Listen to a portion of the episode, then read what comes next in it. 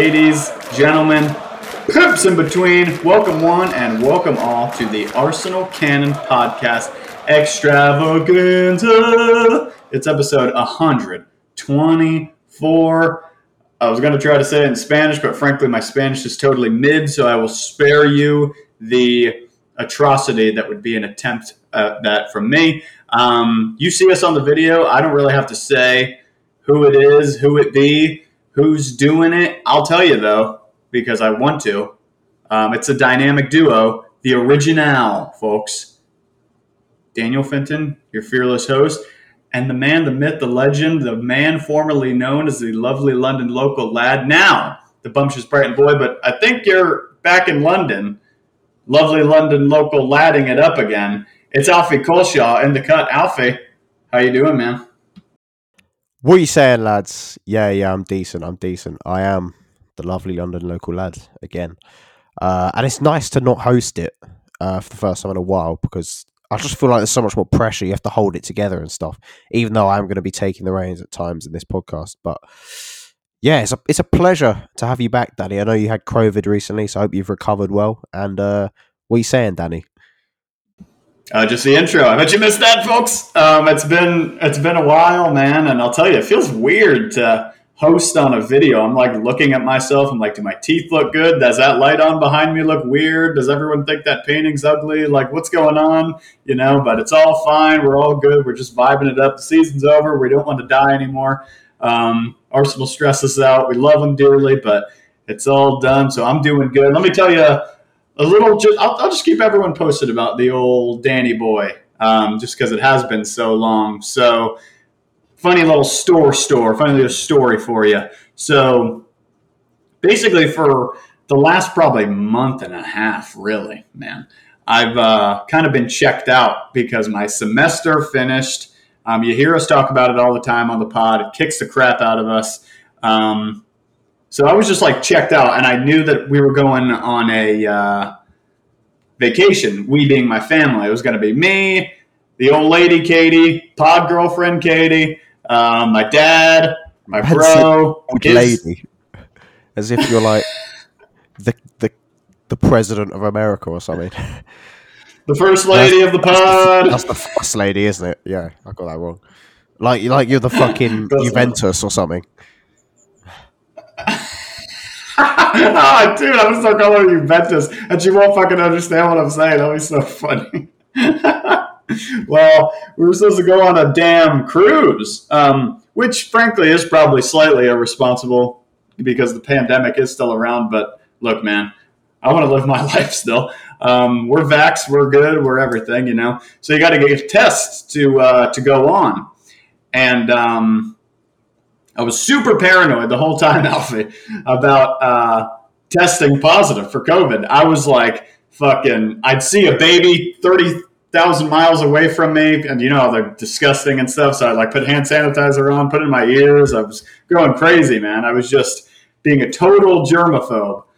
Everyone else, by the way, in my family no one is nearly as healthy as me. Uh, for those that know about me personally, away from the pod, I exercise like a freak. I take vitamins. I drink vegetable juice. This is orange juice because I got to get my vitamin C in today. And I test positive for COVID. It's like, oh, jeez, it was devastating. That I was is, depressed. That is so Pete. That is so Pete. I feel so sorry for you. It is.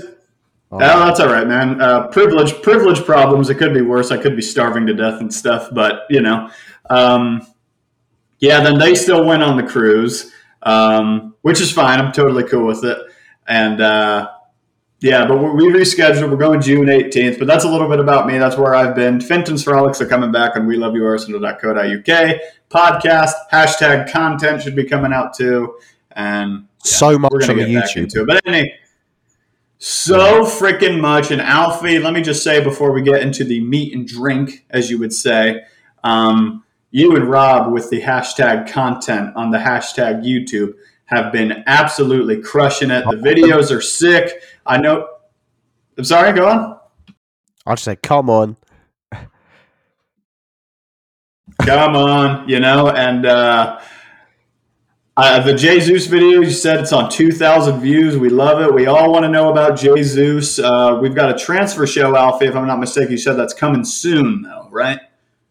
Yeah, there's there's a video coming today about Zinchenko.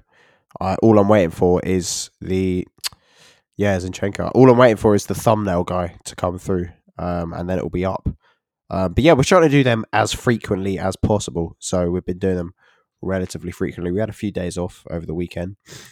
Um, and we're also going to be trying to do some scouting videos and some squad building videos. We're going to do like a series. So hopefully we'll get you and Mac as well involved in that. And then obviously, I've said this on the last couple pods, we're going to be doing the drunk cast eventually, the whole season review, just reflecting month by month, um, sort of going through the narrative of our season um, with all four of us, and we're going to be sipping on whatever we choose. I know what Daniel will be drinking. Um, yeah, he knows. um, and what else? Yeah, that's that's about it. That's why we're not going to be talking about transfers explicitly in this one, and we're not going to be doing like squad building stuff. Um, yeah. There is a bit of a delay on this. I've just noticed. There is, and um, yeah, I, I, I reacted to you knowing what I was going to drink, and uh, then you reacted like five seconds after I reacted. So I was like, "Oh, was that a terrible joke or something? Was that not a funny reaction?" But then it was just like, "No, no, it was." You know, it's just a weird little delay. You also look it's like the, you have uh, about one pixel to you, but yeah, it's the uh, it's the time delay. It's quite annoying. I, I'm hoping it doesn't come out like this in the edit, but who knows? We'll see what happens, man. Look, at the end of the day, we're getting the vids to the people. We're blessing them with our gorgeous faces at the end of the day. So I'm sure they're happy about it regardless, right? So, um, yeah, basically what the let's let's get into it then. It's been seven minutes, so let's just get into the pod pod now. No more bullshit. No more explos- uh. I just made that word up. No more pleasantries. Um, let's just get into the podaroo. And yeah, man, it's uh, I'm I, I want to say this before though. I'm actually excited to podcast now just because it's been so long. Um, but Alfie, would you want to run the uh, cool uncles through what we're going to be doing today, my friend? Yeah. So basically, we thought we're not going to be doing the season review because, as I've said, we're doing that in the future. We're not talking about transfers. Um, there's not really any I guess we discussed the El Elneny and Nketiah situations a little bit on the last podcast, I think, and also me and uh, Rob did a video on that for Just Arsenal, so you can go and check that out on the Just Arsenal website. Um, so I thought we'd just sort of go through the squad and do sort of an individual season review for each of them, and maybe give them a rating out of ten. I thought we'd do that. There is actually going to be a piece on We Love You Arsenal ranking every single player. We had that last season. I think Alan Riley and Mac are doing a Mac Johnson doing a collaboration piece on that. So look out for that. But we're we'll see if our views align. It's going to be less linear than just ranking them solely because we're giving ratings out of ten. Um, yeah, we might as well dive straight into it. Um, Daniel, we'll start with Aaron Ramsdale, the number one. We'll go, you know, through how you would naturally in positions wise. Yeah, give me your your brief thoughts on on Ramsdale season.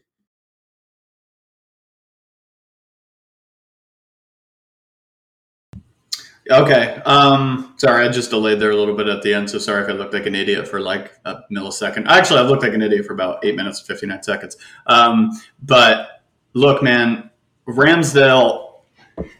Ramsdale's a really, really interesting one because I think for the vast majority of the season, he was very good, superb. And I think he showed all of us that we needed a new goalkeeper. Maybe some of us, you know, knew that we could use something a little different between the sticks, but Ramsdale coming in and just bringing that personality, the deliveries out from the back, and you know, just the I, I guess I'll just repeat it. Really, the energy. You know, I know that's sort of similar to personality, but he just has so much more about him, really, than Bernd Leno. Um, and yeah, I think for you know the vast majority of the of our campaign, he was very good and very solid. And for a super young goalkeeper, that's impressive, um, especially for the fact that he's been relegated, you know, multiple times in a row, and now he's coming in uh, into Arsenal and finishing fifth. I think that's that's really impressive. Um, but there's always going to be a but. Um, the end of the season, his form really did dip. Um, I am not entirely sure what happened. Um, it, yeah, it's it's really really strange, and I'm not sure if it concerns me yet though, because I think there's still a lot of talent there, and he is 20. His age for a goalkeeper, exactly. Yeah, 23, 24, You know, that's a that's a whippersnapper um, for a goalkeeper, man. He's he's still got like potentially 20 more years in his career you know um, so i'm not really too worried about it but i think it's just something to keep an eye on because he did get a little bit erratic there. I'm not sure if i'm supposed to rate him right now but i'm going to anyway. Um, yeah. okay. Um, i'm gonna say eight. I know some people might think that seems a little bit high but i really do think that he was vital um, for solidifying our defense. I think just that confident, energetic presence behind our uh, new back line was really helpful and helped us have a really solid defense for this season, even if at the end his form did kind of dip. Yeah.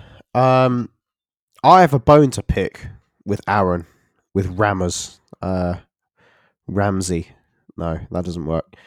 Um, he hurt me with some of these comments last week about XG. I don't know if you've seen them, um, but he said uh, he said they are. He said X expected stats are, are bollocks, or his exact words. Um, and he basically he, he seems to think that there's some Donny just sat there going, yeah, that's a that's a a seventy percent chance. Yeah, that's a sixty percent. That's not how it works, Aaron. There's I can trust you. It's a lot more scientific than that.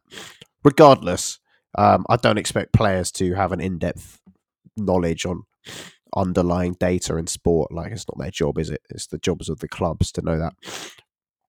Um, I would I would back up basically everything you said there. I thought he was I thought he was excellent in the first half of the season up until Christmas. Like probably top three goalkeepers in the league if you look at his performance. Some of the saves he made, that save from James Maddison, um, just uh, the save from the Lucas Moura deflected shot in the North London derby. There are a few more. I think one in the Palace game, one from Shelvey where he tipped it onto the bar. It some of his shot stopping was brilliant in the first half. That definitely, definitely dropped off in the second half of the season. Um, he did make some.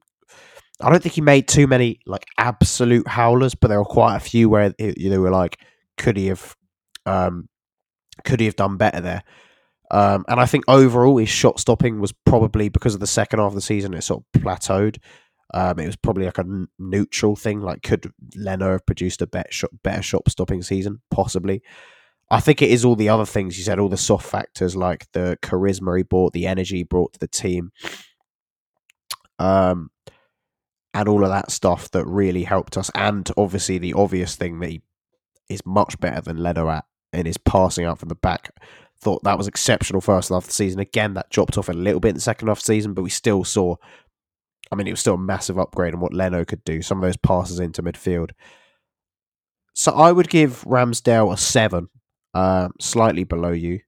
So I think we'll, what we'll do is we'll, we'll, give an average for each player between our ratings. So we'll give him a seven point five overall um, because I thought he was good, but he did drop off in the second half of the season. I think that's quite a clear narrative for him. Would you say that's fair? Yeah, I was actually. Yeah, that's totally fair because I was, in fact, I was going to actually give him a seven point five, but then I just I figured I would just elevate it just that extra half a point because I think he is just such an improvement on Bernd Leno. And all due respect to Leno, you know, we know he's probably going to head out this transfer window, and he's been a, a spectacular servant for Arsenal. And he wasn't in, you know, terrible form or anything. And then all of a sudden he just kind of came in one day and Arteta's like, hey, you're not the number one anymore. So sorry. Uh, you know, and I think the way he's Leno, by the way, I'm talking about the way Leno has conducted himself has just been phenomenal. He's been such a professional. As Um, well- but Ramsdale has just been such. Might as well give Leno's rating now then. Given Yeah, I think when Leno was called upon. Yeah, given he played about what six. Sorry, I think we got a little delay, so I keep cutting you off. Yeah, that's fine. Yeah, he played about Yeah. six games, so yeah, rating for Leno might as well go into it. Sorry to interject your uh, Yeah. So, monologue. oh, you're good. Sorry, I'm uh, sorry if I'm cutting you off. There's a little delay, and I'm trying to anticipate it, but I'm not doing a Ramsdale-ish job. Um, so Leno, I think when he was called upon, the very few times he was, um, really solid, man, really solid, and uh, he's a very good shot stopper. And whoever whoever manages to sign uh, Leno, I think is a very good player on their hands. Um, there's a lot of links to Benfica. I think that would be a good move for Leno, to be honest with you. Get back in the Did you see the, League uh, and Did you see the uh, what he said to that guy about that rumor? He said, "Oh, it's a nothing source." Um, Leno himself replied, and he said, "Oh no, I'm actually joining Lewis Hamilton's team or whatever because he was at the F1 at the Monaco Grand Prix." Uh, I see. I hate F1. I hate all its fans, um, but that's funny. Um, yeah, like I, I don't know why he would shoot down Benfica so um, emphatically, though. I feel like that would be a pretty good move for him, if I'm honest. Someone pointed out that he's he's got a year left on his deal, and he may just sort of see it out, um, and then get a higher, much bigger wage next year because you know be on a free transfer. I don't know. And uh, also, Tim said on Arsenal Vision that he thinks perhaps his place in the Germany squad is just gone now because he was going for the number three. Obviously, he got Neuer and Ter Stegen, and then Trapp was sort of battling him for number three. And Trapp's just, you know, played in the the Europa League final, produced a brilliant performance. Leno might think there's very little chance of him getting into that Germany squad anyway now, so he might just see out his third year. Who knows? Uh, this final year. That'll be interesting. That's a good point. Yeah, yeah, I always forget about the free agency thing, man. When players move on for free, they get those huge, huge wages. So hey, you know, man, at the end of the day, Alf, we would use him in the Europa League probably. I mean, I love Matt Turner. You know, I'm a biased American freak, um, but Leno is better than Matt Turner. And if we're in the Europa League, I'm going to win that competition. And um, yeah, Leno would be used in the Europa League. But as for this previous season, for like the three times he was called upon, or the few times he was called upon, whatever it was, I'm just going to give him a pretty standard rating because I think he was good and I admire his professionalism. So I'm just going to say like a six. Yeah, I'd have to second that. Um, I don't think there's much more you can say. When he came in, he was he was solid. Uh, we saw he wasn't as good on the ball, obviously, as Ramsdale, but his shot stopping was fine, and he was playing in those cups. Uh, he made one pretty important contribution when he came in for that Villa game um, when Ramsdale was out. I think that's the only league game he played in since the uh, since the City thrashing, um, and he kept a clean sheet. So yeah, six. We'll move on to right back. Um, I'm going to throw not a curb, but I'm going to start with Cedric over Tomiyasu because I want you to ask me about Tomiyasu. Um, yeah, Cedric. Uh, by the way, I just want to say I went on the the Emirates Stadium tour uh, yesterday. I've been on it a couple times, but my friend from the Caribbean wanted to go, so I was like, "Yeah, I'll go with you. Why not?" Got to see the new dressing room, which has been glammed up. Uh, and I sat below the Cedric shirt and took a picture of me looking grumpy, which I haven't. I was meant to send it to the We Love You Arsenal writing team group chat, but I haven't yet. But I will do after this podcast. Yeah, a little side. But yeah, Cedric, Danny.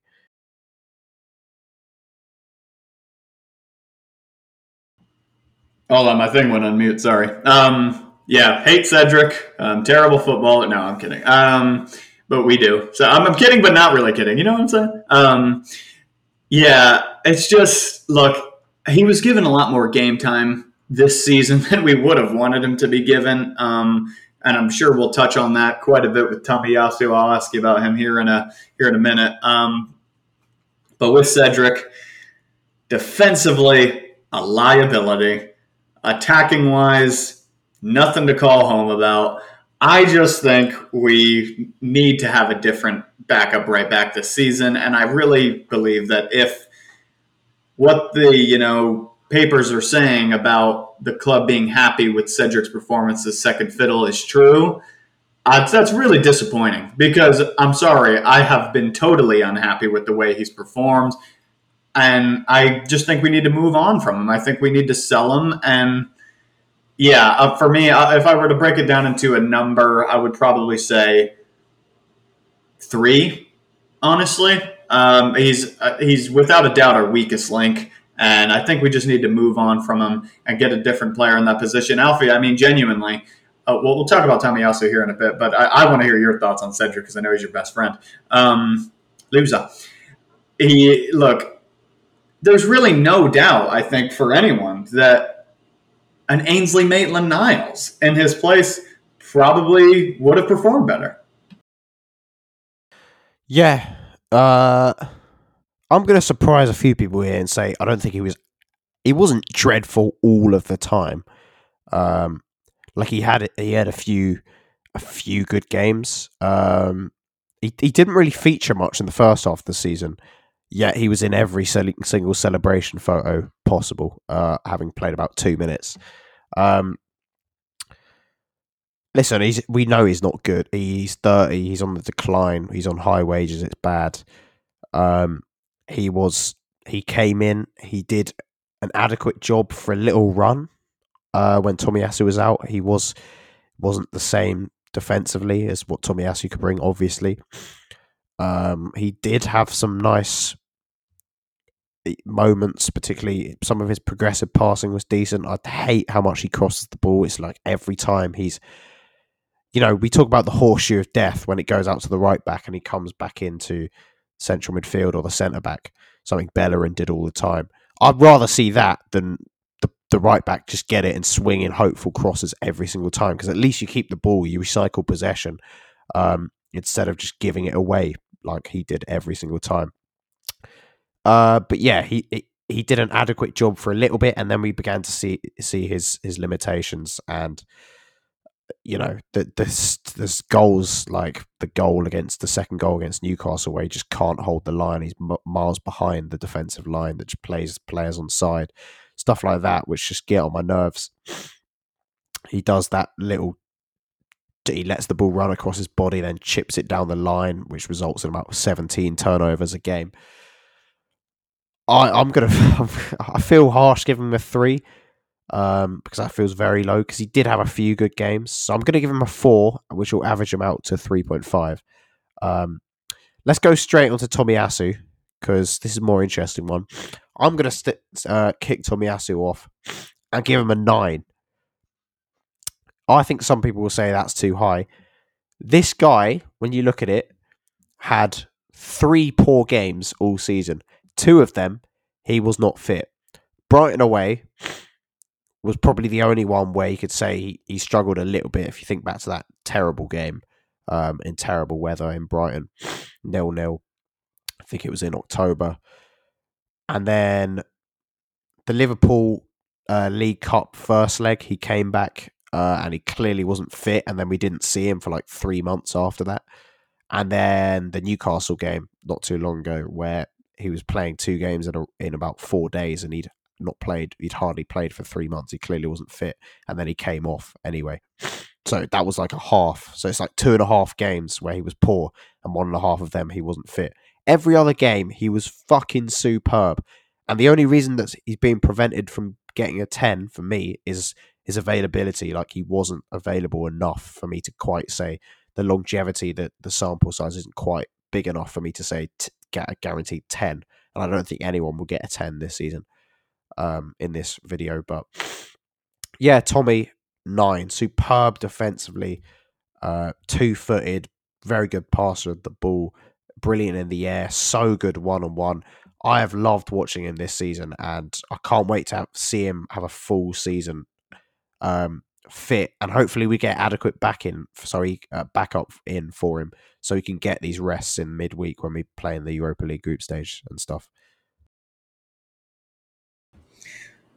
Hey, look, I mean, I think I personally think nine's a little high just because um, you know how I am about availability. I'm a real sucker for players that are just always there. And I, I actually get very frustrated with players that are not. And obviously, it's not Tomiyasu's fault, I don't think. And I think there's potentially even a debate. Um, you know, where where you can really ask the question: Is this you know maybe the fault of the Arsenal trainers rushing him back before he's hundred percent fit? And if that is the case, and you genuinely just can't blame Tomiyasu at I all. think But that's that's definitely. I do the agree.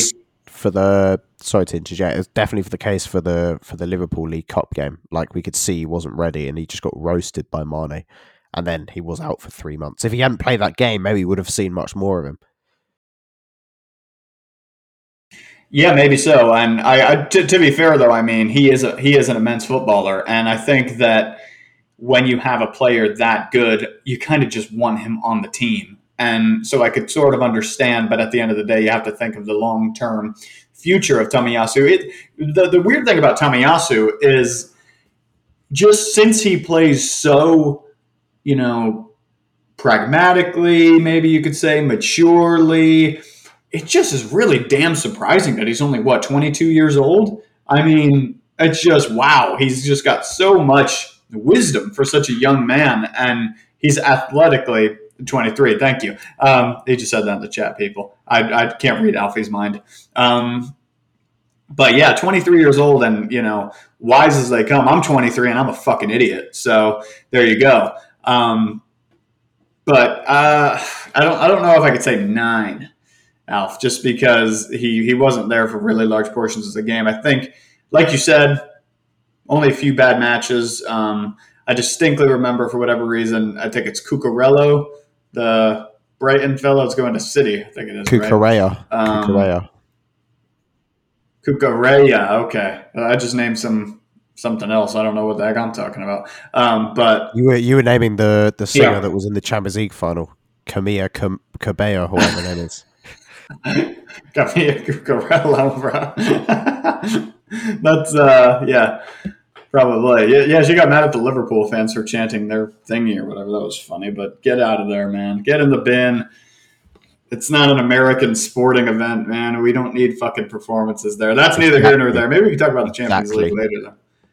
Talk about the Champos later. Um, give me a chance to wax lyrical about my my idol Karim Benzema. Um, but I'm going to give Tomiyasu an eight. I'm going to give him an eight. Um, every performance we saw of him was amazing, and I really hope he could just stay fit for next season. That's the that's the most important thing with him and a few other players we're going to mention here in a bit, Alfie. Yeah, so that brings him to an eight point five overall. I think that's fair enough. Um, yeah, one thing I'm just going to point out with the the audio listeners because we mute ourselves when we're not speaking. It does seem like when we tell jokes, we're just getting annoyed, But actually, I was laughing quite a lot of what Daniel just said there, um, and now he's laughing. But you can't tell that if you're not watching it. So watch it. Just go onto YouTube and subscribe to the We Love You Arsenal YouTube channel. I'm just pointing that out now. A little plug. So, in other words, we need to put we need to put an artificial laugh track in the podcast, is what you're saying, Alfie. Friends style. Yeah. Yeah. the delay makes it so funny. Um, yeah, hopefully we can. now he's laughing again. Um, we're just going to do players that were at the club for the whole season. We're not going to talk about Maitland Niles or Chambers or Mari um, or, well, I don't know who else left in January, but whatever. Uh, ben White, first season at the club.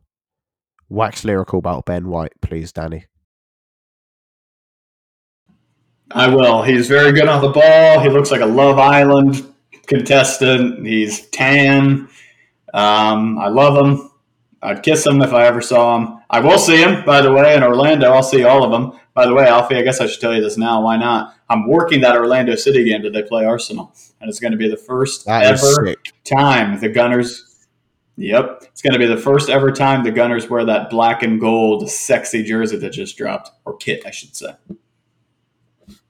Yeah, that is very nice. That is paying. But yeah, Ben anyway, White, uh, so is Ben White, so I'm going to kiss him when I see him. Ben White is um, a very good footballer, and I think he did a really, really good job um, living up to that very high price tag that a lot of people were questioning when he first came in. Um, as we've seen with other players at Nico Pepe, um, the pressure of a massive price tag can really crush some personalities. And I just don't think that was the case with Ben White at all. Now there's a lot of talk um, about Saliba coming in next season, and people are saying, oh, it's going to be Saliba, Gabriel, that partnership. I don't think that's true. I think it's going to be um, White that stays in there. If anyone's going to dip out, I think it's probably, and all due respect to Gabriel, who's I think another fucking brilliant footballer. But I think White is probably one of our most important players on the team. He's just so good at playing the ball out from the back. He's very good at defending too. I wrote a Finton's Frolic about it a few months ago. He's deceptively villainous. I love his shithousery. He doesn't look like a guy who'd be capable of being a shithouser either. You know, he looks like he's got a leading role uh, sort of look to him. You know, he looks like the good guy sort of, but he could be a real bastard. And you know, Alfie, I love that in a player. Um, so I am going to give Ben White. I know uh, I don't know if we should do halves, but I'm going to do it anyway. I'm going to say an 8.5 because I think he had pretty big shoes to fill with David Luiz. I think a lot of people don't want to acknowledge how important David Luiz's ball playing abilities out from the back were. Um, but then along with that, he's also a phenomenal defender. And with his age, man, the sky's the sky's a freaking limit for this uh, very very impressive um, promising player. Yeah, yeah, I'd agree with pretty much all of that. Uh, on the Saliba thing, um, I don't think it's as black and white pun uh, as that. Um, I think you know. I think I think when Saliba comes in, it will be Saliba has to try and take the place of one of them, and they'll continue as the first choice partnership. But you know, looking at a season where the Europa League group stage is crammed in uh, to about uh, eight weeks uh, when it's normally 12 weeks. We're looking at a season with five subs. We're looking at a season with the World Cup, which is going to massively disrupt everything. So there's going to be so many minutes for all four of our centre backs if we have all four of the centre backs that we expect to have. White, yeah, I thought he was brilliant for his first season. I think. I think he's really underrated by non-Arsenal fans. He has this as you said, this perception of being sort of a weak um, luxury centre back who's just, you know, he's very nice on the ball, plays some very nice passes, progressive passes, um, but he's weak in the air. He's he's not a very he's not actually a great defender. I think that's absolute bollocks. I thought defensively, I thought he was I was probably more impressed with him defensively than even his on the ball qualities this season. Um, not that he wasn't very good on the ball, and you know, I think even his ability to carry the ball out from the back, um, even more than his passing, was was very impressive this season. But you know, I mean, you look at his interception numbers, which are crazy, and I don't like to look at defense centre back stats very often, but he he makes so many more interceptions than like any other defender.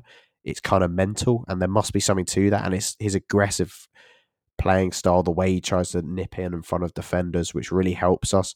And he really complements Gabriel well. And I thought, yeah, with the price tag, all that pressure that would have come with it, he did really well to settle in here coming from Brighton. Um, I don't think I I'm not going to rate him quite as highly as you did, eight point five, because I do think there were times where like he had some quite dodgy games, uh, and they weren't quite as infrequent as I would have liked. Um, so I'm giving it a 7.5 so we can round it to an 8. Um, Gabriel. We'll go straight on to Gabriel. I'm going to start with Gabriel. So we're rotating who's starting. And I'm going to give Gabriel. See, I think this is an unpopular opinion. Actually, no, no. I think Gabriel. I'll give him the same rating as Ben White. A lot of people saying Ben White had a better season in amongst the fan base. I think people forget how good Gabriel was. Like he was fucking immense until until that Palace game, really, where he was obviously looked knackered after having just having his kid, um, his first child. And there's been a lot said about that. If we'd been able to bring in someone, um, if we'd had a Saliba there, would have been the perfect opportunity to play Saliba. He clearly didn't look ready for that game. And I think his form after that Palace game did dip. Um, and he, he didn't look quite himself, and that sort of damaged the perception a little bit of his season. I think he he like he was so good up until that point, and people have sort of forgotten about that a little bit. Um, I still think people thought he was good, but because of that last sort of seven games where he wasn't quite himself, but so so good, so dominant, so aggressive, and sometimes that can be um, uh, can hinder him a bit. Um, how aggressive he can be, I think he's still got a long way to go in terms of toning that aggression. But imperious at times, some absolutely brilliant performances. So I'm gonna actually, yeah, I am gonna. No, I'm gonna give him a seven point five again to match him with White. Uh, yeah, what do you think about Soli- uh, Gabriel, Danny? I'm actually going to give him the exact same rating as Ben White personally. Um, I think where one maybe falls short, the other excels. Um, I think while Ben White is very good physically, there's just no touching Gabriel physically. I think um, he he is just such a nice dominant defender, and I don't think Alfie the fact that this guy scores us goals is talked about enough. Five goals this season for a central defender. I used to be a very low uh, quality, um, crappy. Sorry. Yeah, no, I think I think that's more than any other centre back in the Premier League. That might be wrong, but yeah. Um, I know it is uh, because I've heard him say that on like 64 podcasts. So yeah, you're right. It is. He's a high scoring center central defender in the league, and um, I, I think that's that's invaluable, man. Um, but I think Ben White is just, for me at least. You disagree if you want, feel free. Um, I think Ben White was just a tad more of consistency. Um, the baby bump, if you like, for Gabriel was definitely pretty rough, which is totally understandable, by the way. Um, he, he didn't really look like himself after that, but he got right back onto it. And yeah, man, um, I really like Gabriel a lot, and I have to say this: I don't think there's really any disputing this. I think Gabriel, pound for pound, um, and I'm talking money, by the way, um, is probably the best Arsenal signing in the past five to ten years, man. I mean, th- this guy, we got him for an absolute steal, and he has so much potential going forward and let's just enjoy him because he is a very, very good defender. For that reason, 8.5 for me. I think him and Ben White complement each other, Alfie, so freaking well. And I absolutely, I wanted to say this during the Ramsdale discussion. Um, I'm one of those defense loving freaks where I love clean sheets probably more than I love goals. Actually, I just love a clean sheet, you know? And um, I love that they love clean sheets. I love when they get a clean sheet. They're like fucking hugging each other. They're going crazy. And I wish we would have seen a few more of them on the tail end of the season. But they just understand what it, what it means to be a defender.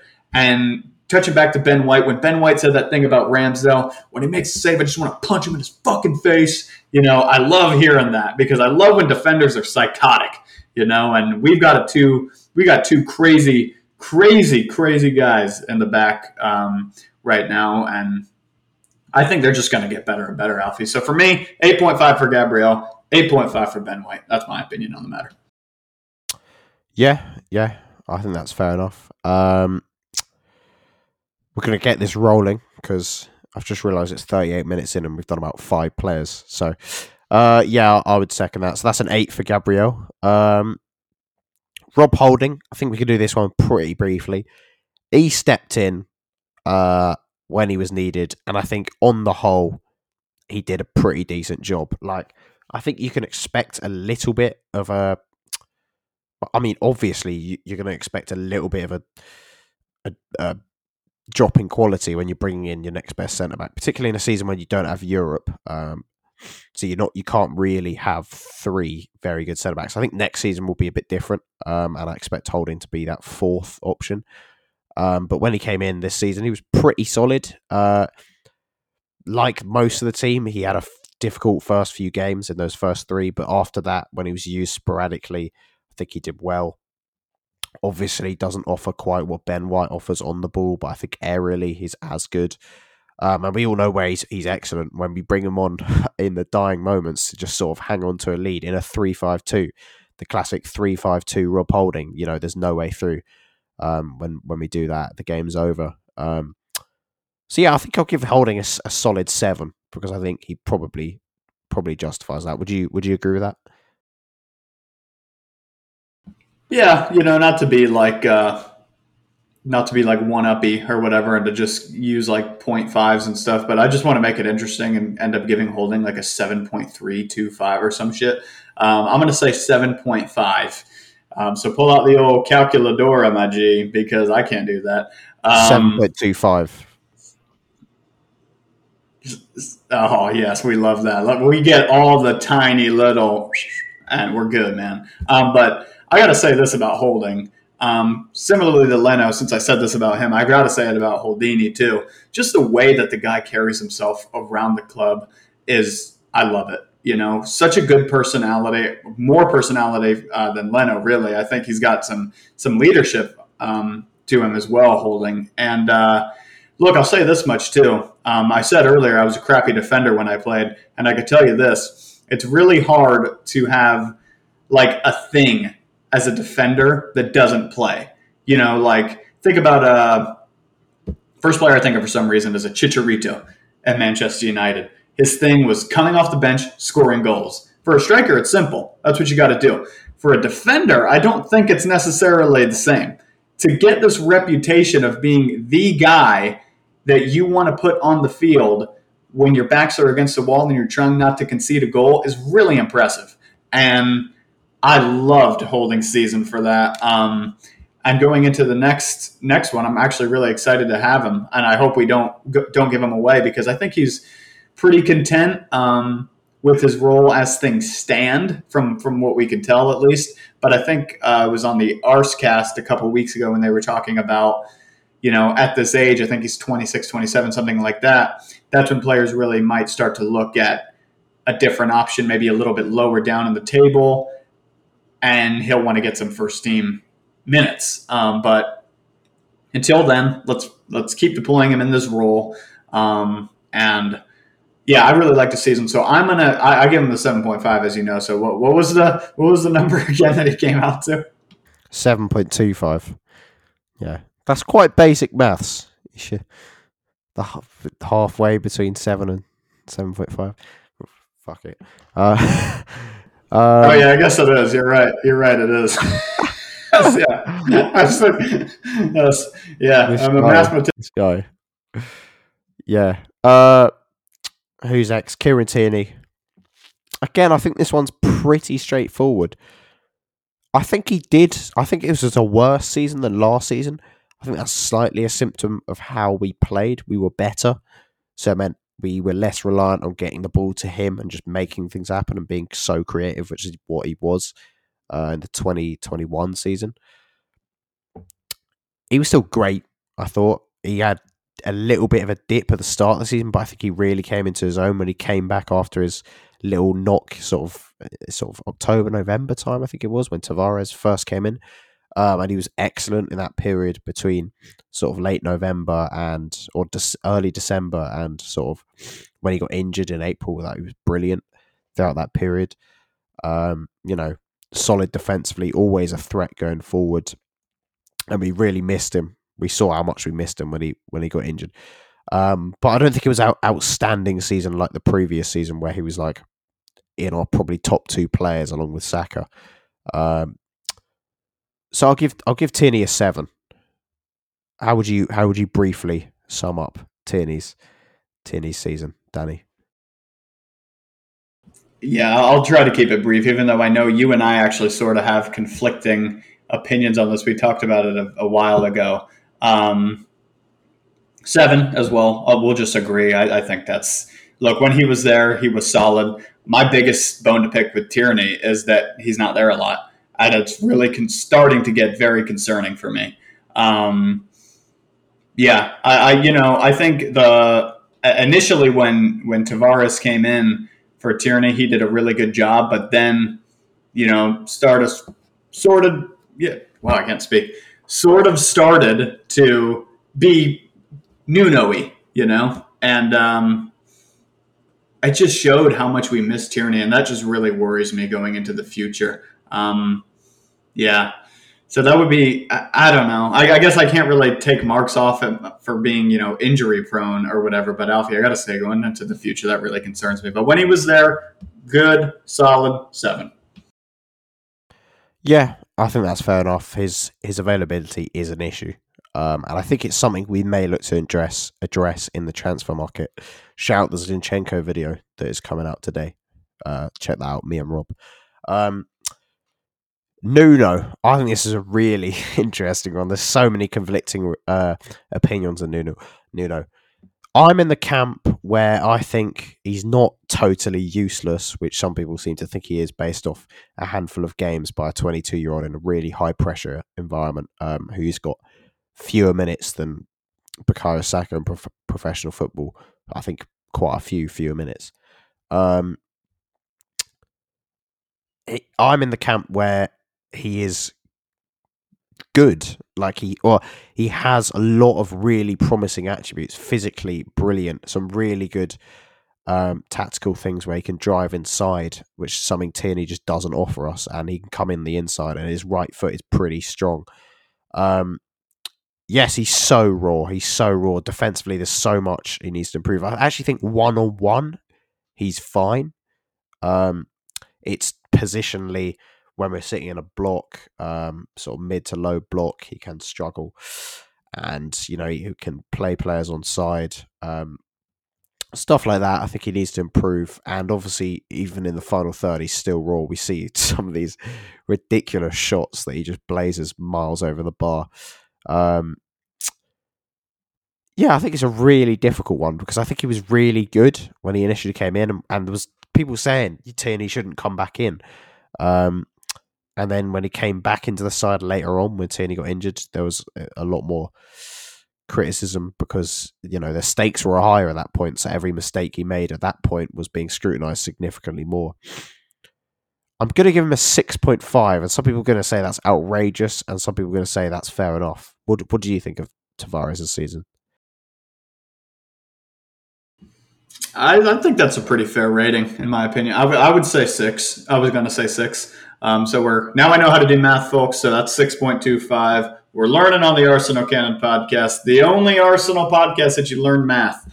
Um, but yeah, I don't think any amount of knowledge of math, Alfie, will explain the geometry behind a Nuno slash. Those shots, man, are just absolutely crazy. I don't even know how he does it. They look physically impossible.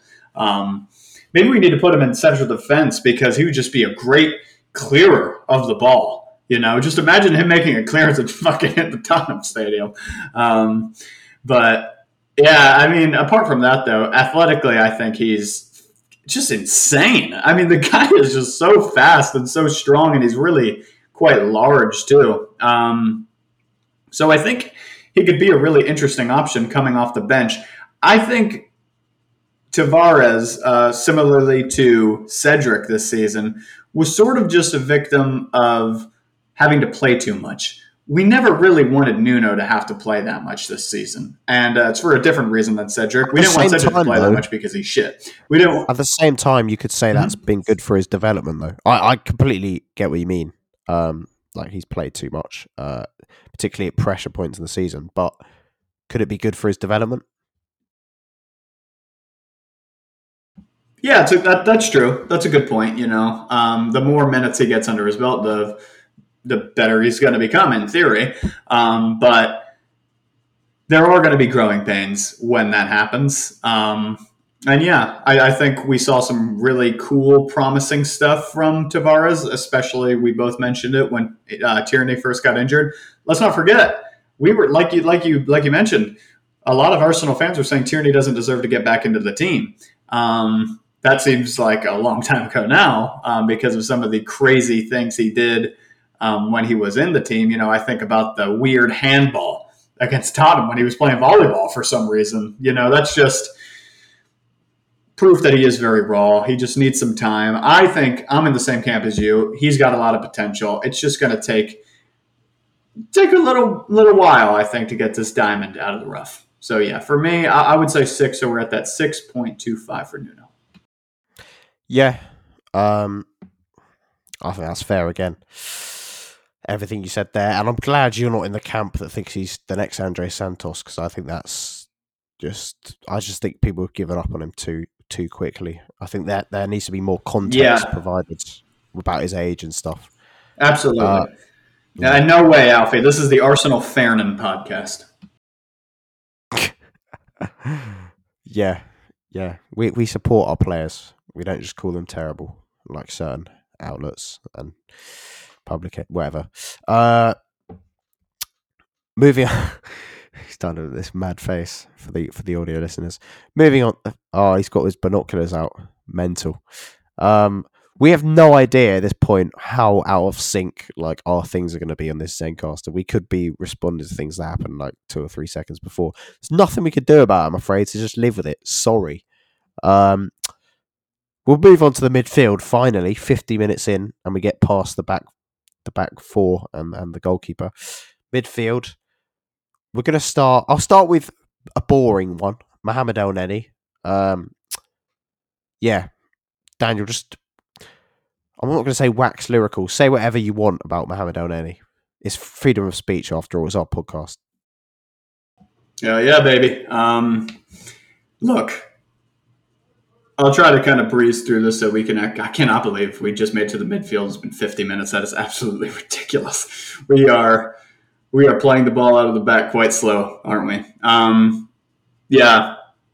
Look, I don't have a big problem with Elneny personally, and the whole contract thing. I understand why it frustrates some people. I do get it, and I do think that he's very very much so not good enough to be playing as good uh, or as as much as he's been playing. But I don't think him being a fifth choice kind of player is a problem for him. So I think that he's a useful kind of guy to have in the squad.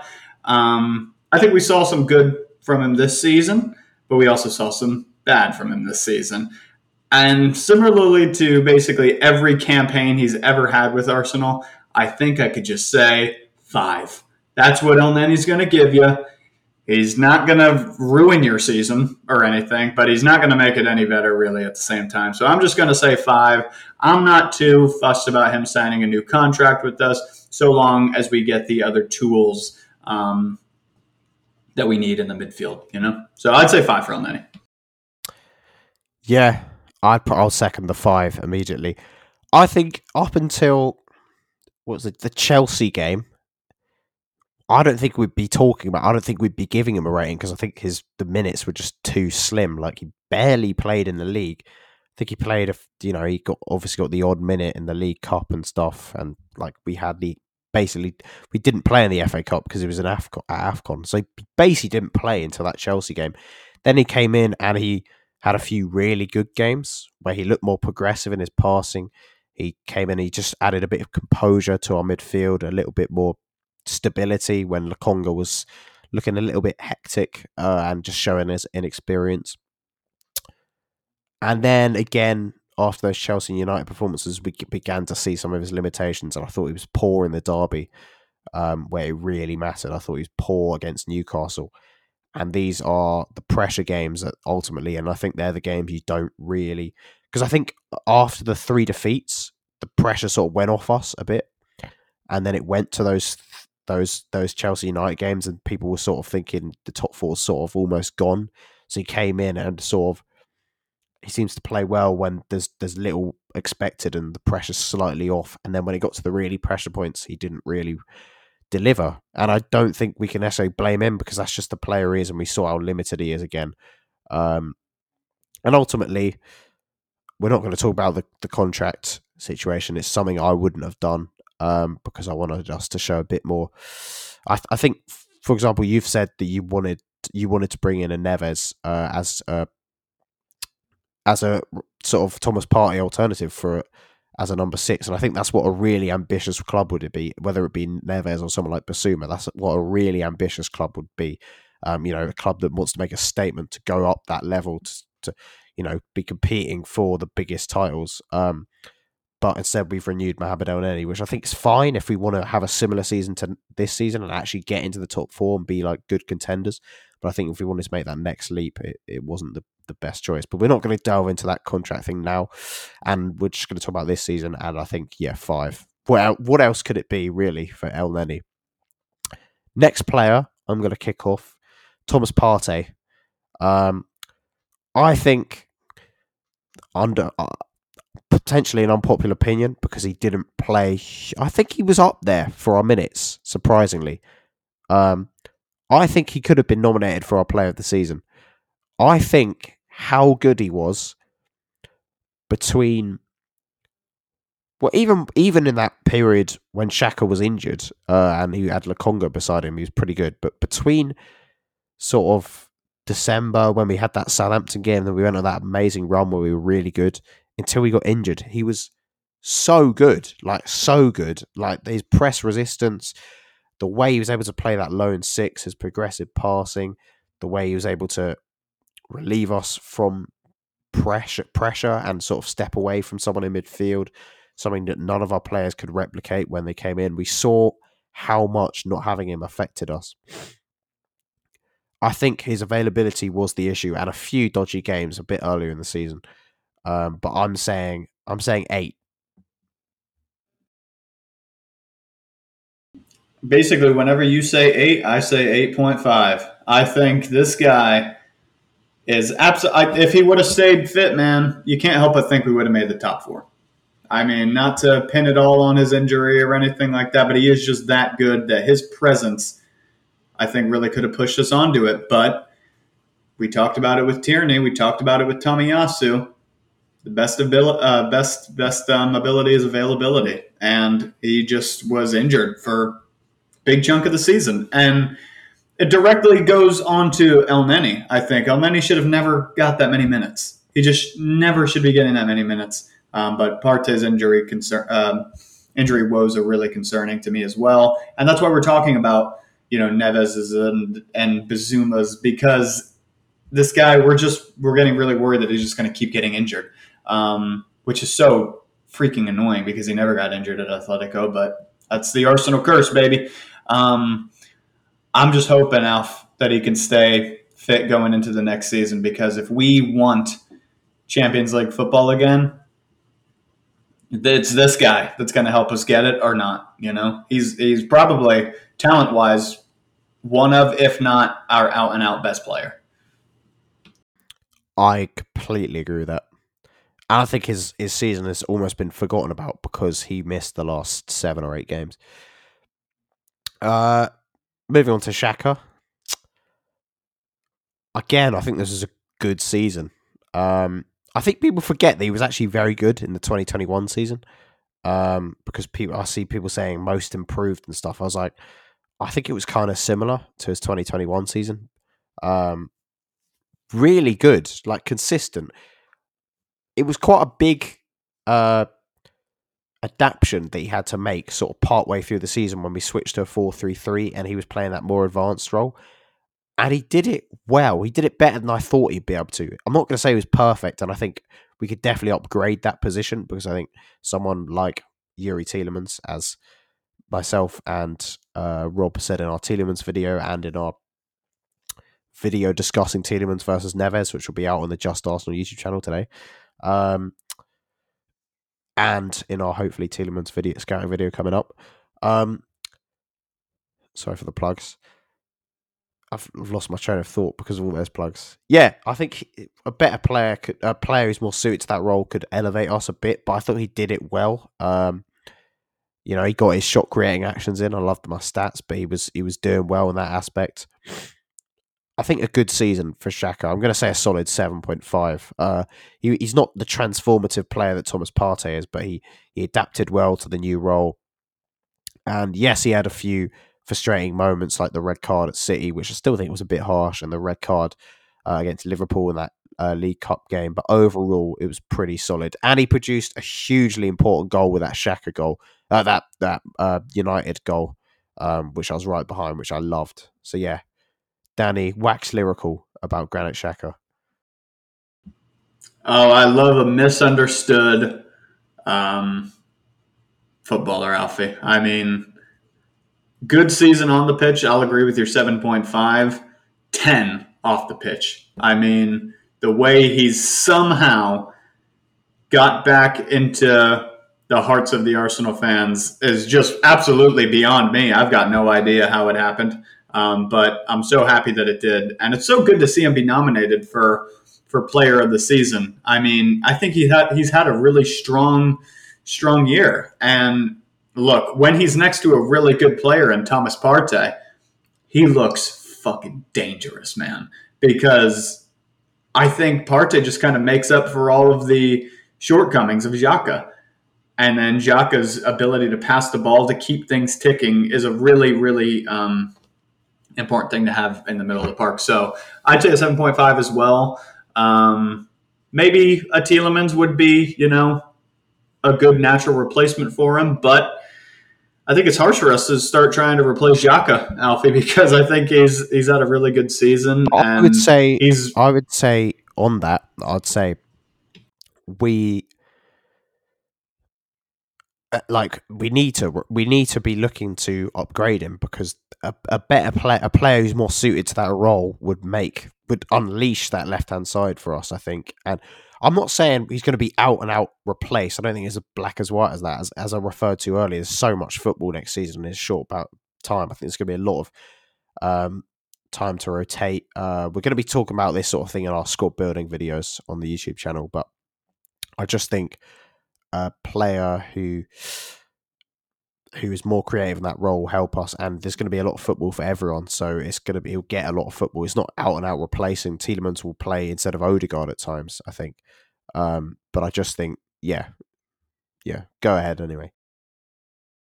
Yeah, fair enough. I, I agree. I just think I, I think we should, you know, take a moment to praise Xhaka just because he has been so impressive. We didn't think, you know, just recently that he was even going to be at this club anymore. And the way he's just you know, proved everyone wrong and shown that he is a very good footballer has been really impressive to me. He is our leader in the dressing room, no matter what we want to think. Xhaka is the captain, and I think he captains side quite well this this season. But yeah, yeah. And I've just clocked that when I said we're not going to talk about players that left in January, and I left, I actually said Chambers, Maitland Niles, and Mari. I forgot Aubameyang somehow. Um, we're not going to discuss Aubameyang in this video because it feels like so long ago since he played for us. I just can't be asked to dig up that. Um, and that sort of the sort of thing we'll we will talk about in the in the uh, season review junk cast. We'll talk about that whole that whole saga um, and whether it cost us and stuff like that. On to uh, who would be next? Sambi Lokonga, I think is one we could do relatively briefly.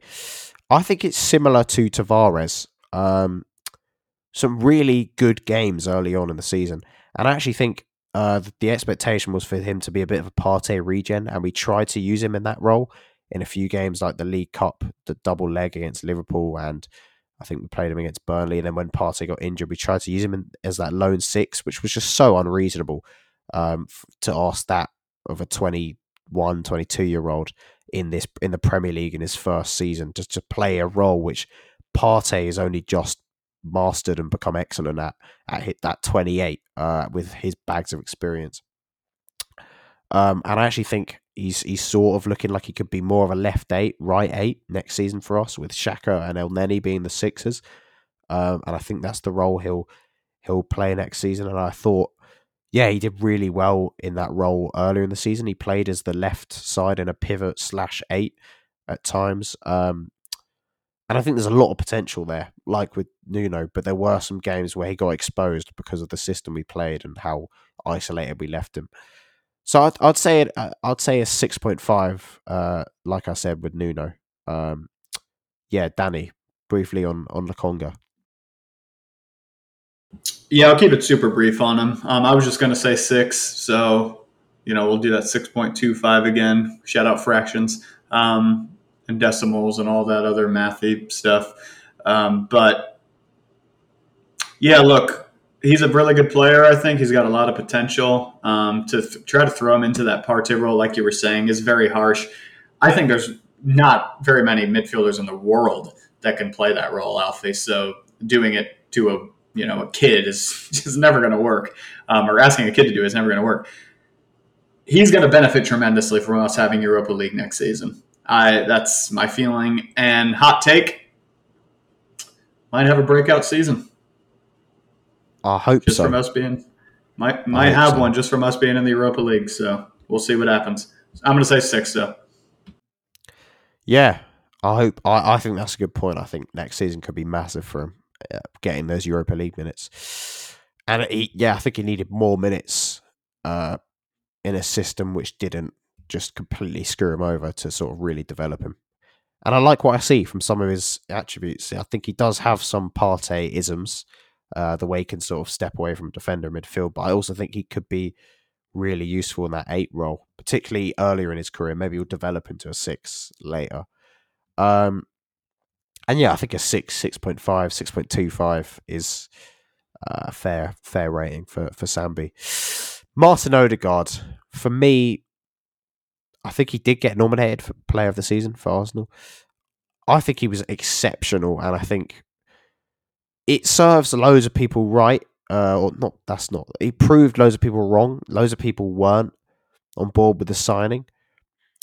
Um, but I mean, you look at his season and Maddison. I know Nat Maddison produced the numbers because that was sort of the debate last summer. I think Odegaard's a better player than James Maddison, and I don't care if he if Maddison scored 16 goals or uh, whatever. I just think what Clive said and what Rob has repeated of Clive saying um, in recent podcasts and videos. When Martin Odegaard purrs, Arsenal purr when Martin Odegaard is on his game, we played well this season. And it, when he didn't play well, we struggled because he is absolutely central. And I think we need to reduce the reliance we have on him. He is central to us playing well going forward. His passing, his link up play with Saka on that right hand side, his creativity. Um, look at his just go on FBref and look at his creative stats, just outstanding. I think I'm giving him an eight straight up. In fact, 8.5. The reason he's getting capped uh, was that he did have some games where he didn't quite turn up, and that did cost us. I'm thinking about the Newcastle game. Uh, in some high pressure games, he didn't quite produce, which did mean that, and it's not his fault that we're that reliant on him, but it did mean it did let the team down ultimately because we are so reliant on him. So we're giving an 8.5. Danny, go ahead. I was going to say 8.5 as well. Um, one of our best players, a real leader on the pitch, so much potential and so much talent right now. I think all of it was really epitomized by that final goal of the season that he scored. I mean, wow, what a player we've got on our hands and an absolute steal. We basically paid peanuts for him, and I'm freaking happy about it. Um, look, I'll, I'll, I'll, i guess I'll just leave it at this with Odegaard because I think you pretty much covered everything with them. Um, two things. One, he's probably the most entertaining player at Arsenal to watch at the moment, maybe next to Bukayo Saka and Martinelli. Two, this guy's going to be even more dangerous when we actually have a striker in front of him. 8.5. That striker point is a good point, and I just can't wait for us to sign someone and to see how that works next season. Moving on, we're getting into. Actually, no. I'll start with someone who Nicholas Pepe will start with. I think this was so disappointing for Pepe. The way he ended last season was exceptional. 16 goals he scored last season in all competitions. I think it was like 12 in the league or something, which is a good return. He's our second top goal scorer. This season, I was expecting him to kick on from that and, you know, become a very prominent member in our team. And I ne- why I never thought he would be starting week in week out because I just don't think Arteta favors him in that position. And Saka's just better. I thought he played much much bigger role in this season. I think the expectations going into the season and what he produced makes this like an appalling season. You know, he started playing quite early on, and then as soon as he lost his place, there was no sign that he would ever win it back. There was no fight. He made maybe a few decent cameo performances, a couple in the, the League Cup where he was decent. Um, I'm thinking about the Wolves game, but that was about it, really. Most of his other cameo performances were pretty bad, and there was no, at no point did we really even discuss should he get his place back. Um, it would have been potentially uh, interesting to see him used down the middle. Um, but we never tried it. And I think maybe it was too much of a risk for Arteta to, to, to experiment in that uh, period of the season. But for me, poor, poor. I'm giving him a three. I think that's almost generous. This season was just I, I, can't even think of a word. There's so many words for bad, but I can't even think of one. I was going to say diabolical, just terrible. I mean, it was just hor- a horrible campaign for Pepe, and it's just so frustrating because you know he has bags of talent, but it's just I don't know. It just hasn't worked out for him the whole time he's been at Arsenal, and he just needs we just need to sell him because you know that he would do probably quite well at another team because he does have talent. He does have an acute eye for goal, um, but it just hasn't worked out for him at Arsenal. Um, look, I thought, you know, like a lot of other people, when he scored that goal at Wolves, I was saying, look, he hasn't lived up to his price tag by any means, but that could be a 70 million pound goal, you know, if it helps get us into the Champions League. It didn't, obviously. That's not Pepe's fault, but the guy clearly has, you know, a weird ability to score goals and get assists. He'll just be completely anonymous for an entire match, and then he'll pop up with a goal contribution. Um, but we are just not getting the best out of him, and we need to move him on. Um, three for me. Also, weird little sidebar.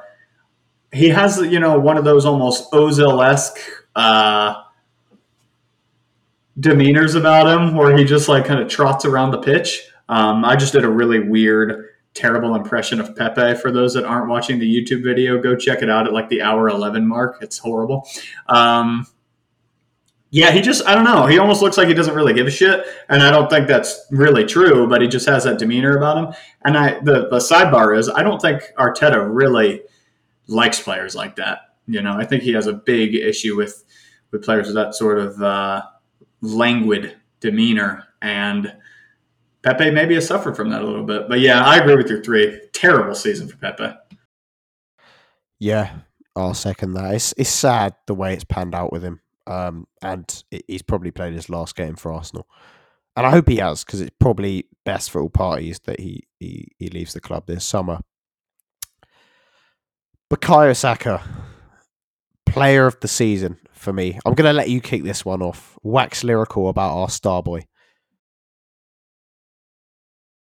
player of the season for me as well. I'm gonna freaking cry and die and all other bad stuff if he ever leaves us. Alfie, I love him so much. He's our best player by some distance.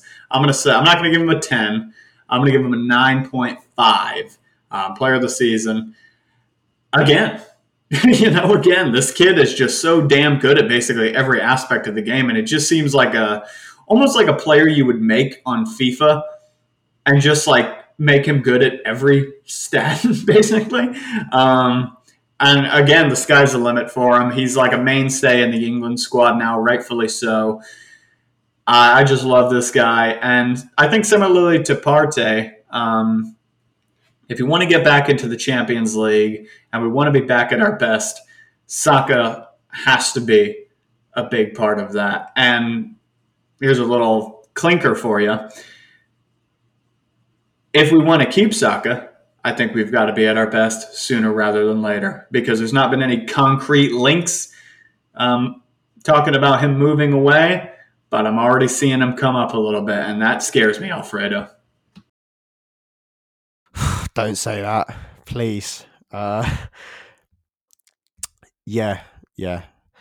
Player of the season, as you said, again. However, for me, when I've seen all these tweets, you know, name your most improved, your best player, blah blah blah, best signing. I think he comes under most improved as well. I thought I wrote a piece about this in sort of early April, I think it was, saying has Bukayo Saka made a leap this season? I think he has. I think he's gone up a level. Um, not just in his output, you know, he scored more goals. I think he's got a similar amount of assists, but his all-round game, he's he's got better. He's playing in a better team than last season, obviously, but he has got better than he was, and quite a lot better. Um, just when he has an off game, he's still like pretty much our best player, still constantly a threat. You know, some of the, the he formed a great partnership with Odegaard this season, which was our by far our most threatening side. And as I said earlier, if that partnership wasn't at it at it, then we struggled uh, offensively. You know, he's become a shot monster this season. He's taken so many shots. He's such a goal threat, but he's still maintained his creativity. He carries us up the pitch at times. He's become a better dribbler. He gets shot creating actions. Check out FBref. Uh, and check out my piece about him making a leap because I explain it in there, but I thought he was excellent. I'm giving a 9.5 as well. I think you have to, given I, I said Tomiyasu 9, which I stick by. I know some people say that's mental, but I think probably our second most consistent player this season behind Saka. I have to give Saka slightly higher, but I can't give him a 10 because no one no one could get a 10 unless it's literally a perfect season. And he did have a little bit of a drop off in the last six or seven games, like some other players. I think he looked a bit tired, um, which is completely understandable. He's almost burnt out. I wish he wasn't playing for England in the next sort of two weeks. He's got four games. Uh, I wish he could just have a full summer off to recuperate uh, for next season when he's going to have the World Cup midsummer.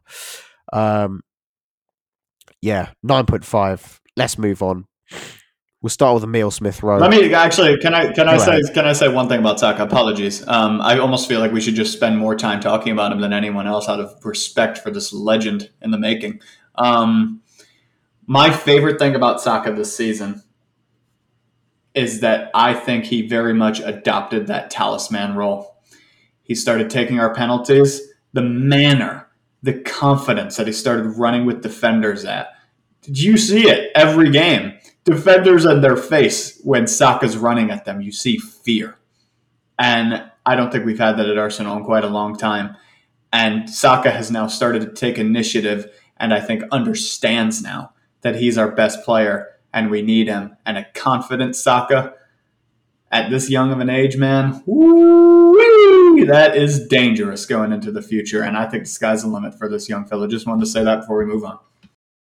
Yeah, I completely agree with that. That I do think he's taken that talismanic role on, and I think with a, a very good striker sort of inside of him next season, I think I think he was bordering on world class season. I think he this season. I think next season he could absolutely explode, and we could see better outputs than him. He'll he'll get more minutes in Europe as well, so he'll be able to increase his goal tally and stuff.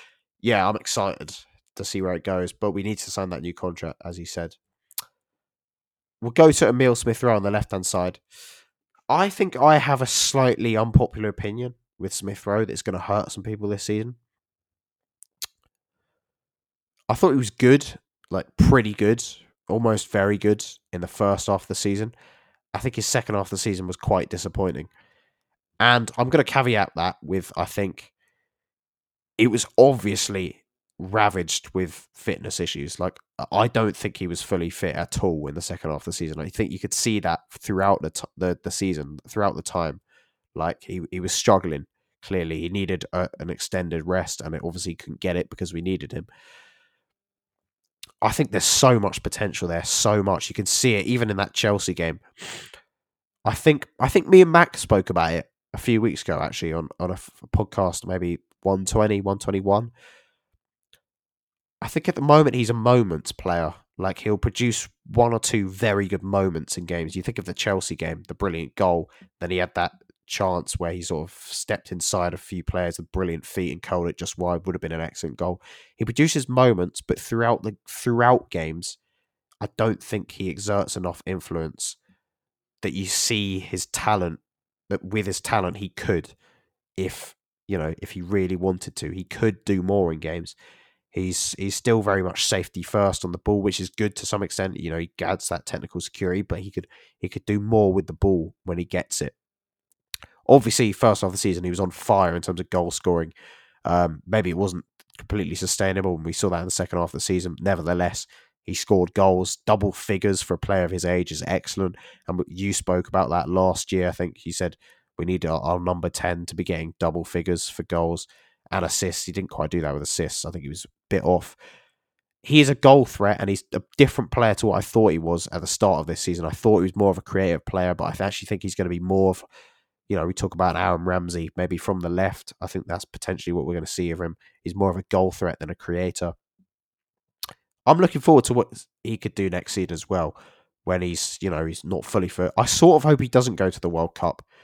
I know personally he'd love to, but I sort of hope he gets rest mid-season because I think he he's a potential player who's potentially got fitness issues. So I'm gonna say, I think you might disagree with this. I'm gonna say seven, which some people say he deserves higher, and I think first half of the season he was probably on course for an eight point five, and then second half of the season was for me disappointing.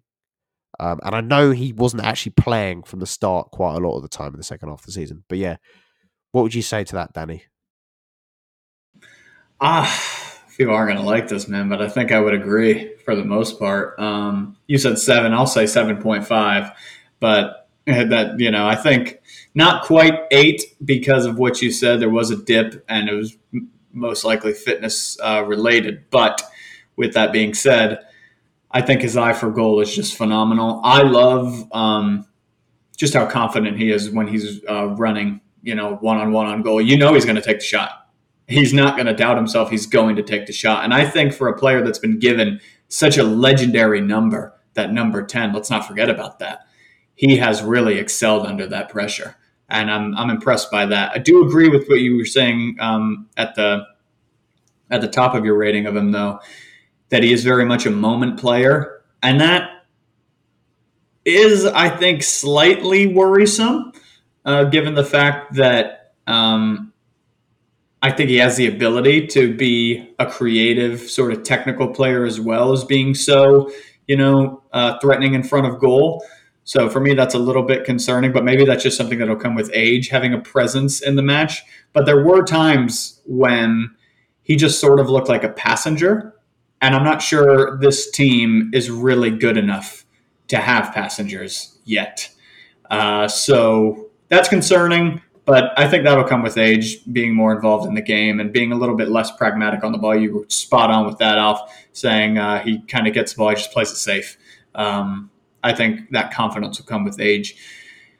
But yeah, seven, seven point five for me. I've just been really impressed with his his goals, man. Goals are such a difficult part of the game um, to to get when you're a young player. I mean, you think of an Alex Iwobi for example, when we had him such a nice dribbler on the ball, but then his final product was just absolutely wretched.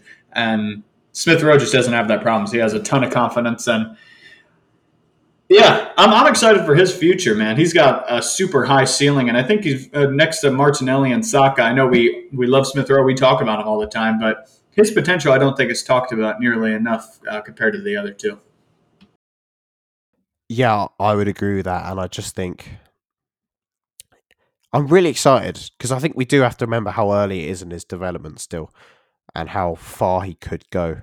Um, and next season will be pivotal, pivotal in his development again. He'll get plenty more minutes, and you know, hopefully he does make those strides forward that we want to see, and that I think he is capable of because you could just see it in his talent, in his technical ability, uh, and his physical ability. You know, we're talking about physical fragility uh, in terms of fitness, but I think you know he's quick. He is an athlete. Uh, he's strong. He's got good upper body strength. Um, I don't think he's a player who's getting, I'm not saying he's getting knocked off the ball at times. We see those little bursts of pace, which are really impressive. Um, but as I, I said, I, I just yeah. Just, sorry, just to interject. I think one of the craziest parts of Smith Rowe is just that you know Martinelli and Saka speed is talked about all the time.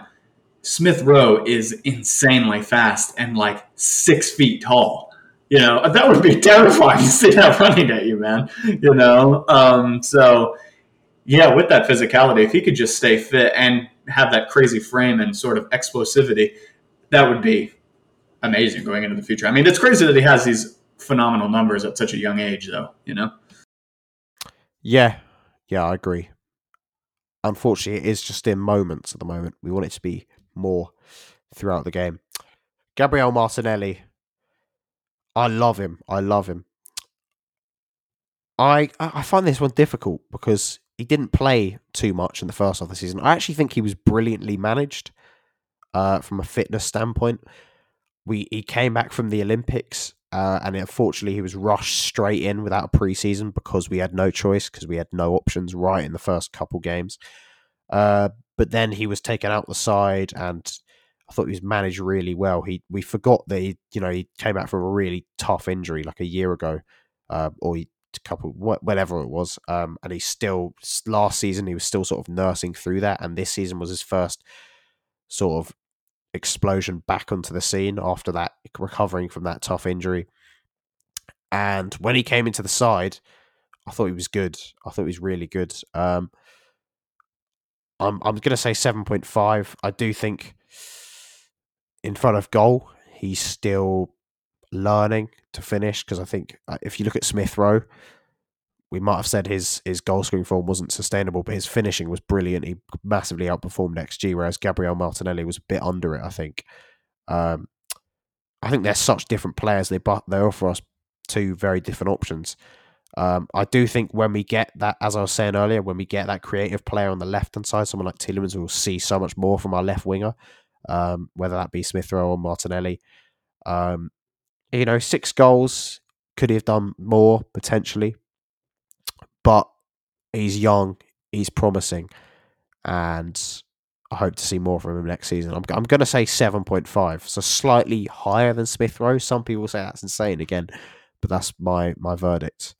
Uh, Danny, do uh, what thoughts on Martinelli briefly? Uh, if it's crazy to rate him higher than Smith Rowe, then I'm crazy too, man. I, I, I think he was a bit better. Um, I think his all round game has improved a lot. His, uh, like you said, though, numbers in front of goal, I think he could really improve on those just with kind of how close he plays to the goal, you know, and how much pressing he does and his tireless work rate and everything. I think maybe he's a little bit hard done, actually, not to have some more goals, but I do distinctly remember. Um, I can't exactly remember which side it was against, for crap's sake. I have no memory. But um, there was a few instances when he just had very simple chances, I think, that he should have scored, and he just didn't. And I think he's going to end up being that kind of player, you know, that has such nice movement and it plays so close to the goal that he's going to get a lot of chances, but he's going to miss a lot of them too. Um, but overall, I think his improvement this season is undeniable. Uh, overall, you know, we always used to talk about Martinelli. Oh, yeah, well, he's a threat, you know, kind of in front of goal and has a really nice work rate. But it's the other aspects of the game that he needs to sort of refine and improve upon. I think he improved upon those, but then the other side of his game sort of uh, diminished a bit. So maybe next season we'll see a sort of balancing out um, of those two and he's another one I think similarly uh, to to Lokonga. Um, even though Martinelli got a lot of first first team minutes, I think Martinelli will also benefit a lot from having the Europa League, just more minutes under his belt, and he'll get better at scoring goals and better at every other aspect of the game too. But I'm going to rate him slightly higher than uh, Smith Rowe as well. I said 7.5 for Smith Rowe, if I'm not mistaken, right? So yeah, I was I was going to say eight for Martinelli. I just like the his overall play, man. He really does remind me of a, a young Luis Suarez. You know. Yeah, I think that's a really good point about his all round game. I think we spoke, as you said, how he was really good at getting into goal scoring positions and being a threat in front of goal. And Arteta demanded more from him in the build up, but I think he's become so much better beating his man, and using the ball when he is out wide uh, and isolated from the rest of the team. He's so good, much better at holding on to it and, and doing more with it. I went to the Wimbledon game really near the start of the season in the League Cup, uh, and he started that game and he he was poor. He had a re- he was really really predictable in his movements inside, um, and he was struggling on that left wing. And since he came back into the team, he's become so much better. So, such a threat running directly at fullbacks. And yeah, uh, with that Europa League, he could push on even more next season. We're going to try and wrap it up quickly with two strikers.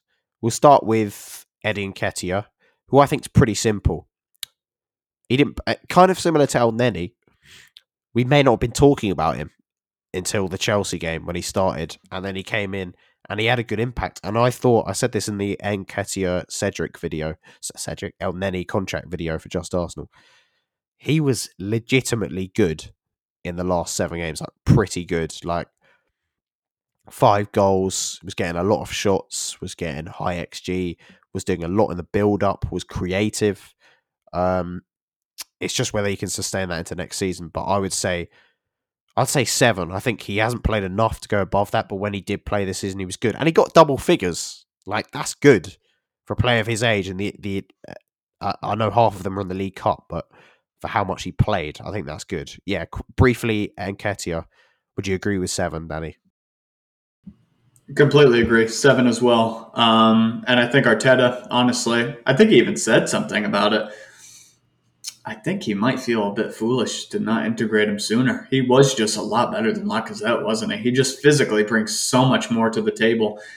You know, we'll talk about, I'm sure, his new contract that looks to be pretty much done um, and some more content in the future. But he's shown us, I think, recently that he's there's a player there. There is a player there, and uh, yeah, it'll be interesting to see what happens um, in his future because I think most of us, myself included, really thought that he was not going to be around next season at all.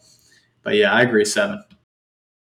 Yeah, and it looks like he is going to be around now, and I'm excited to see what he does next season. Even if I thought, as I was saying with Elneny, maybe the more ambitious thing would have been to go out and get two very good strikers. But I understand the decision to keep him more than Elneny, I think, now. And a few weeks ago, I was actually the other way around. But yeah. Um, we're going to finish with Lacazette. Funny one, this. I'm kind of sad to see him go just because I liked him as a guy. Um, I don't think he had a, an appalling season. Like, when you look at it very face value, two non penalty goals for a striker playing for a team in the top that finished fifth is not good at all. That is bad.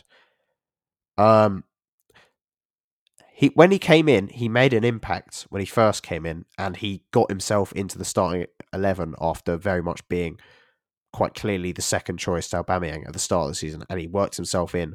And I thought he was pretty good uh, from sort of early to mid December. Thinking of that Southampton game again, that was sort of the turning point till I would say sort of late February, maybe early March, and then he was really, really bad. In that period, he did really well at playing that facilitator role, dropping deep, while still maintaining some level of a goal threat. His finishing was bad, but he was still getting some decent chances. He was getting some shots. And then he started getting no shots. He started becoming literally no goal threat, and his sort of link up play was was declining. It wasn't as good as it was.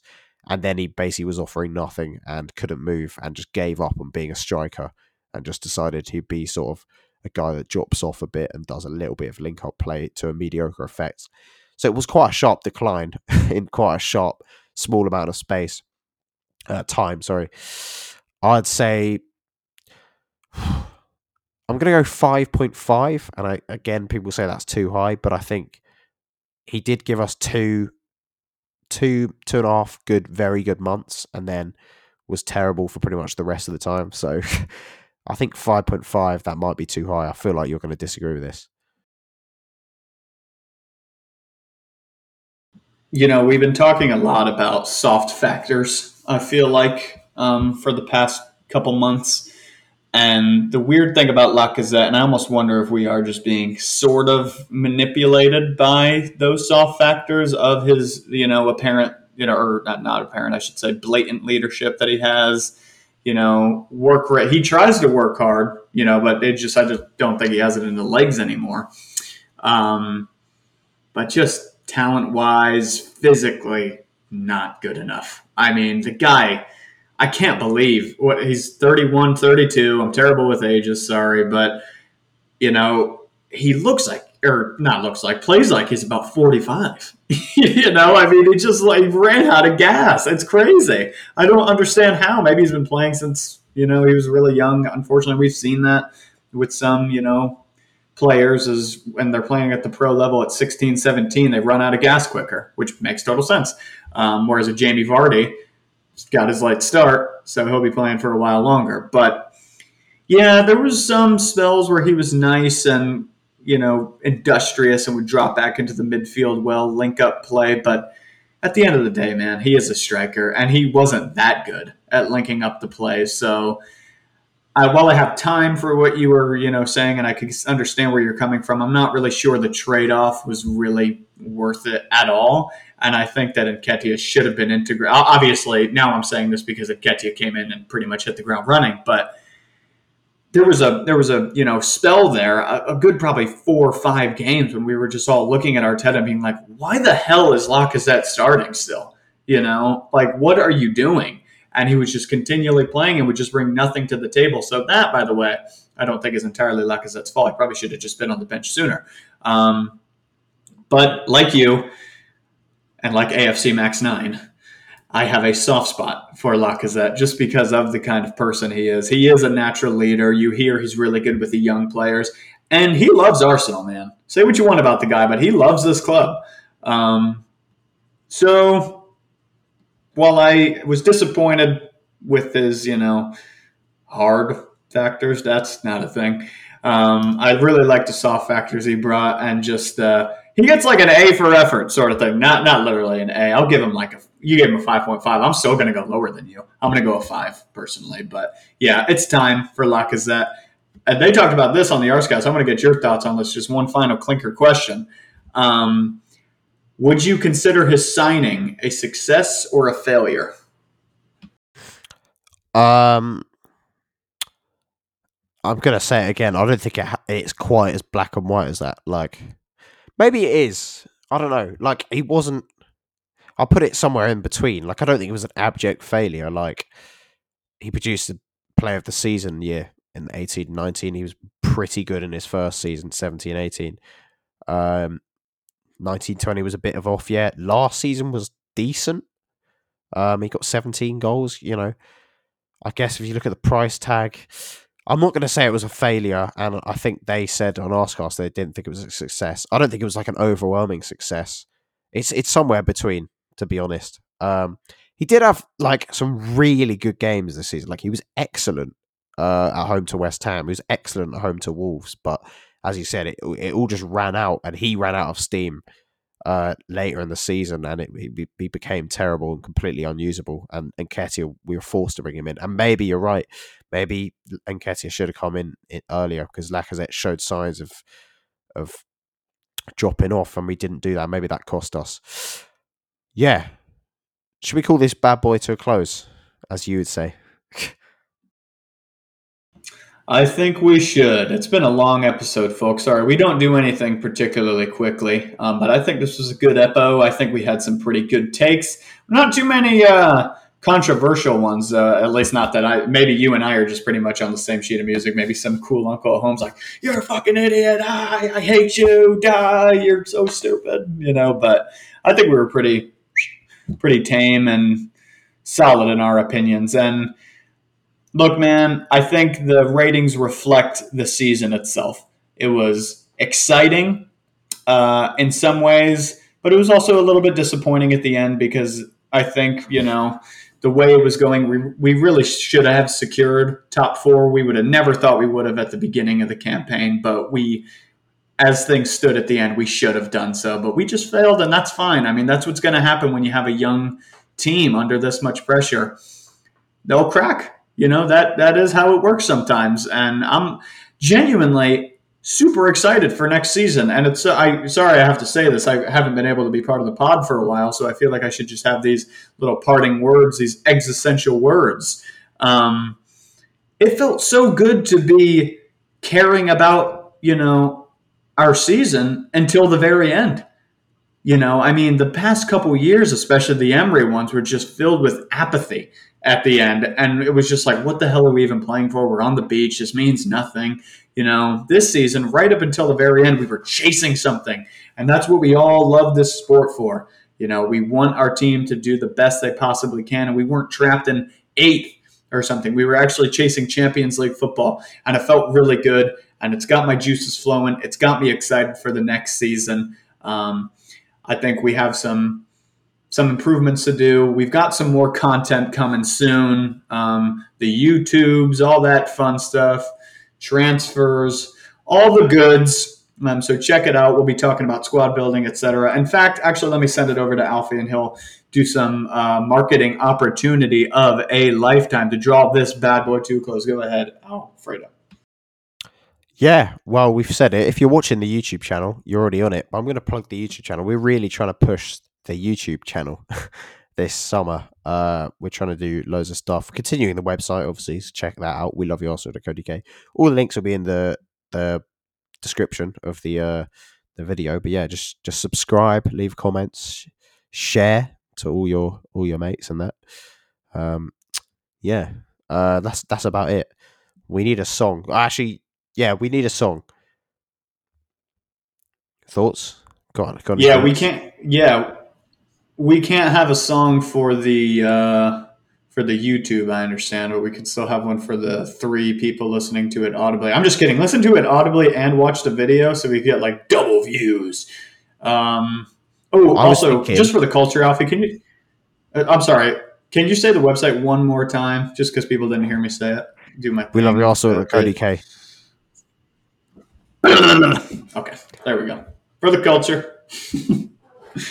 um, I was thinking. You, did you have something? Uh, yeah, I was thinking Mambo number five because it's like a little bit of Laca, a little bit of Saka, blah, blah, blah. and you're like, we're going through the players and that. So I don't know. It's just a thought. I, I love that. I was. I'm so basic. I just got done. Have you watched Stranger Things yet? Not yet. Not the new season. Okay, well, there's a song that's super popular from it, and it's been stuck in my head so much from the 80s. What is it? But it doesn't really have anything to do with this. So I think Mamba, Mo Bomb, whatever the heck you said, number five, is actually kind of a genius song to put. So I think we put that for our lovely audible listeners. Calm, calm. Sounds good. All right. Well, see you later then. I'll let you see it All out. Right, folks. Thanks for yes, folks. Thanks a million for tuning in. Show all your cool uncles. It's not just the YouTube we want. We want you to leave a review wherever you can. Share it. Freaking give us money. Cash out money sign Daniel Finton. no, just do all the stuff that we want you to do, and the world will be a better place. Thank you very much, and we will see you next episode. Hopefully, I'm going to be around a little more. Love you. Thank you. Bye-bye. Bye. One, two, three, four, five. Everybody in the car, so come on, let's ride to the liquor store around the corner. The boys say they want some gin and juice, but I really don't wanna be a buzz like I had last week. I must stay deep, cause talk is cheap. I like Angela, Pamela, Sandra, and Rita. And as I continue, you know they're getting sweeter. So what can I do? I really bag you, my lord. To me, flirting is just like a sport. Anything fly, it's all good. Let me jump in, please in the trumpet. A little bit of Monica in my life. A little bit of Erica by my side. A little bit of Rita's all I need. A little bit of Tina's what I see. A little bit of Sandra in the sun. A little bit of Mary all night long. A little bit of Jessica, here I am. A little bit of you makes me your man.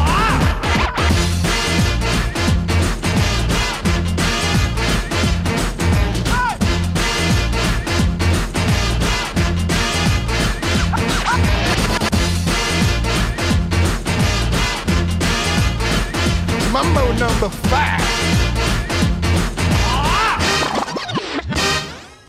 Jump up and down and move it all around. Shake your hand to the sound, put your hands on the ground. Take one step left and one step right. One to the front and one to the side. Clap your hands once and clap your hands twice. And if it looks like this, then you're doing it. A little bit of Monica in my life. A little bit of Erica by my side. A little bit of Rita's all I need. A little bit of Tina's what I see. A little bit of Sandra in the sun. A little bit of Mary all night long.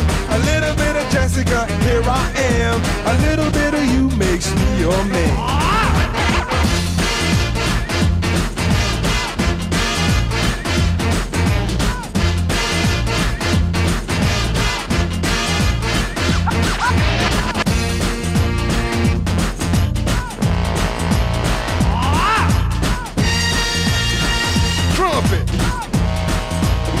Trumpet. Mambo number five. A little bit of Monica in my life, a little bit of Erica by my side, a little bit of Rita's all I need, Tina's what I see, a little bit of Sandra in the sun, a little bit of Mary all night long, a little bit of Jessica, here I am, a little bit of you makes me your man. I do all to fall in love with a girl like you can't run, you can't hide. You and me gonna touch the sky.